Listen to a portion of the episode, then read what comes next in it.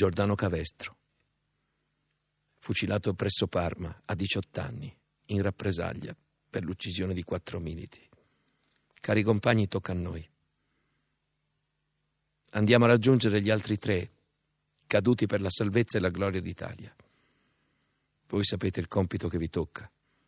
Io muoio, ma l'idea vivrà nel futuro, luminosa, grande, bella. Siamo alla fine di tutti i mali. Questi giorni sono come gli ultimi di vita, un grosso mostro che vuol fare più vittime possibile. Se vivrete, tocca a voi rifare questa povera Italia così bella che ha un sole così caldo. Mamme così buone e ragazze così care.